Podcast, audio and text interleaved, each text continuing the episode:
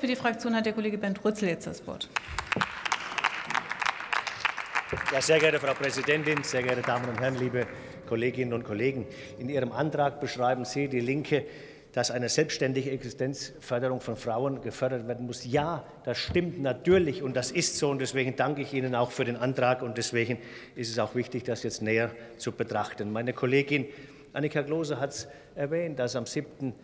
März diesen Jahres der Equal Pay Day stattfand. Und bis zu diesem Tag mussten die Frauen quasi umsonst arbeiten, um das Gleiche zu bekommen wie die Männer. Und das ist durch nichts und durch gar nichts zu rechtfertigen. 18% sind es weniger. Und wenn man das berücksichtigt noch um Teilzeit, dann sind es 11% weniger. Warum? Warum? Weil sie in Pflegeberufen, in sozialen Berufen, im Einzelhandel, in vielen Bereichen arbeiten, wo immer noch eine Denkweise herrscht. Der Mann verdient das Geld und die Frau verdient etwas hinzu. Das war schon immer falsch, aber es ist allfordernd und es muss dringend geändert werden. So geht das nicht weiter, meine sehr verehrten Damen und Herren. Und deswegen dürfen wir erst ruhen, wenn der Equal Pay Day auf den 1. Januar fällt. Ich glaube, dann sind wir angekommen und bis dahin haben wir viel zu tun. Und letzte Woche hatten wir eine Veranstaltung bei mir im Wahlkreis mit Helma Sick, die hat zusammen mit Renate Schmidt, die das Elterngeld erfunden hat, ein Buch geschrieben. Ein Mann ist keine Altersvorsorge. Kann ich jedem empfehlen zu lesen. Und sie schreibt in ihrem Buch: Frauen leben riskant. Je mehr ich mich mit dem Thema Frauen und Geld beschäftige, desto mehr wurde mir bewusst, dass Frauen ein hohes Risiko eingehen, wenn sie sich ausschließlich auf ihren Mann verlassen und wegen der Kinder jahrelang aus dem Beruf aussteigen geht. Die Ehe schief, sind sie in der Regel die Gelackmeierten. Zitat Ende. So in diesem Buch.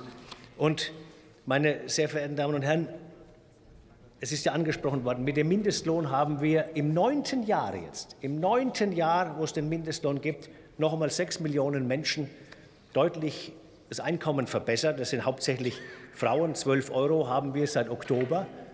Aber wir haben auch die Minijobgrenze auf 520 € erhöht. Das ist sozusagen Cash in the Tash. Das hört sich gut an. Das hört sich gut an. Aber es ist eine Falle für alle, die darauf angewiesen sind. Für Studierende, für Rentenempfängerinnen und Empfänger ist es in Ordnung. Aber für alle anderen ist es eine große Falle. Und die Kollegin Reicheneck hat auch darauf hingewiesen, es entpuppt sich dann als schwere Enttäuschung. Es gibt kein Kurzarbeitergeld, es gibt keine Krankenversicherung, es gibt keinen Rentenbeitrag, der da fließt. Und deswegen haben wir ein zweites getan, Max Straubinger. Ein zweites getan. Wir haben nämlich die Grenze zwischen den Minijobs und den Midi-Jobs quasi auch aufgehoben. Es war früher immer so, hast du 1 € mehr verdient, mehr als 450 früher, dann hast du deutlich weniger bekommen. Es hat viele abgehalten, in sozialversicherungspflichtige Beschäftigung zu gehen. Das ist jetzt weg. Es lohnt sich, mehr zu verdienen, es lohnt sich, mehr zu bekommen, es lohnt sich, mehr Sicherheit zu erlangen. Und das ist ein wichtiger Punkt. Und viele, viele arbeiten in den Midi-Jobs.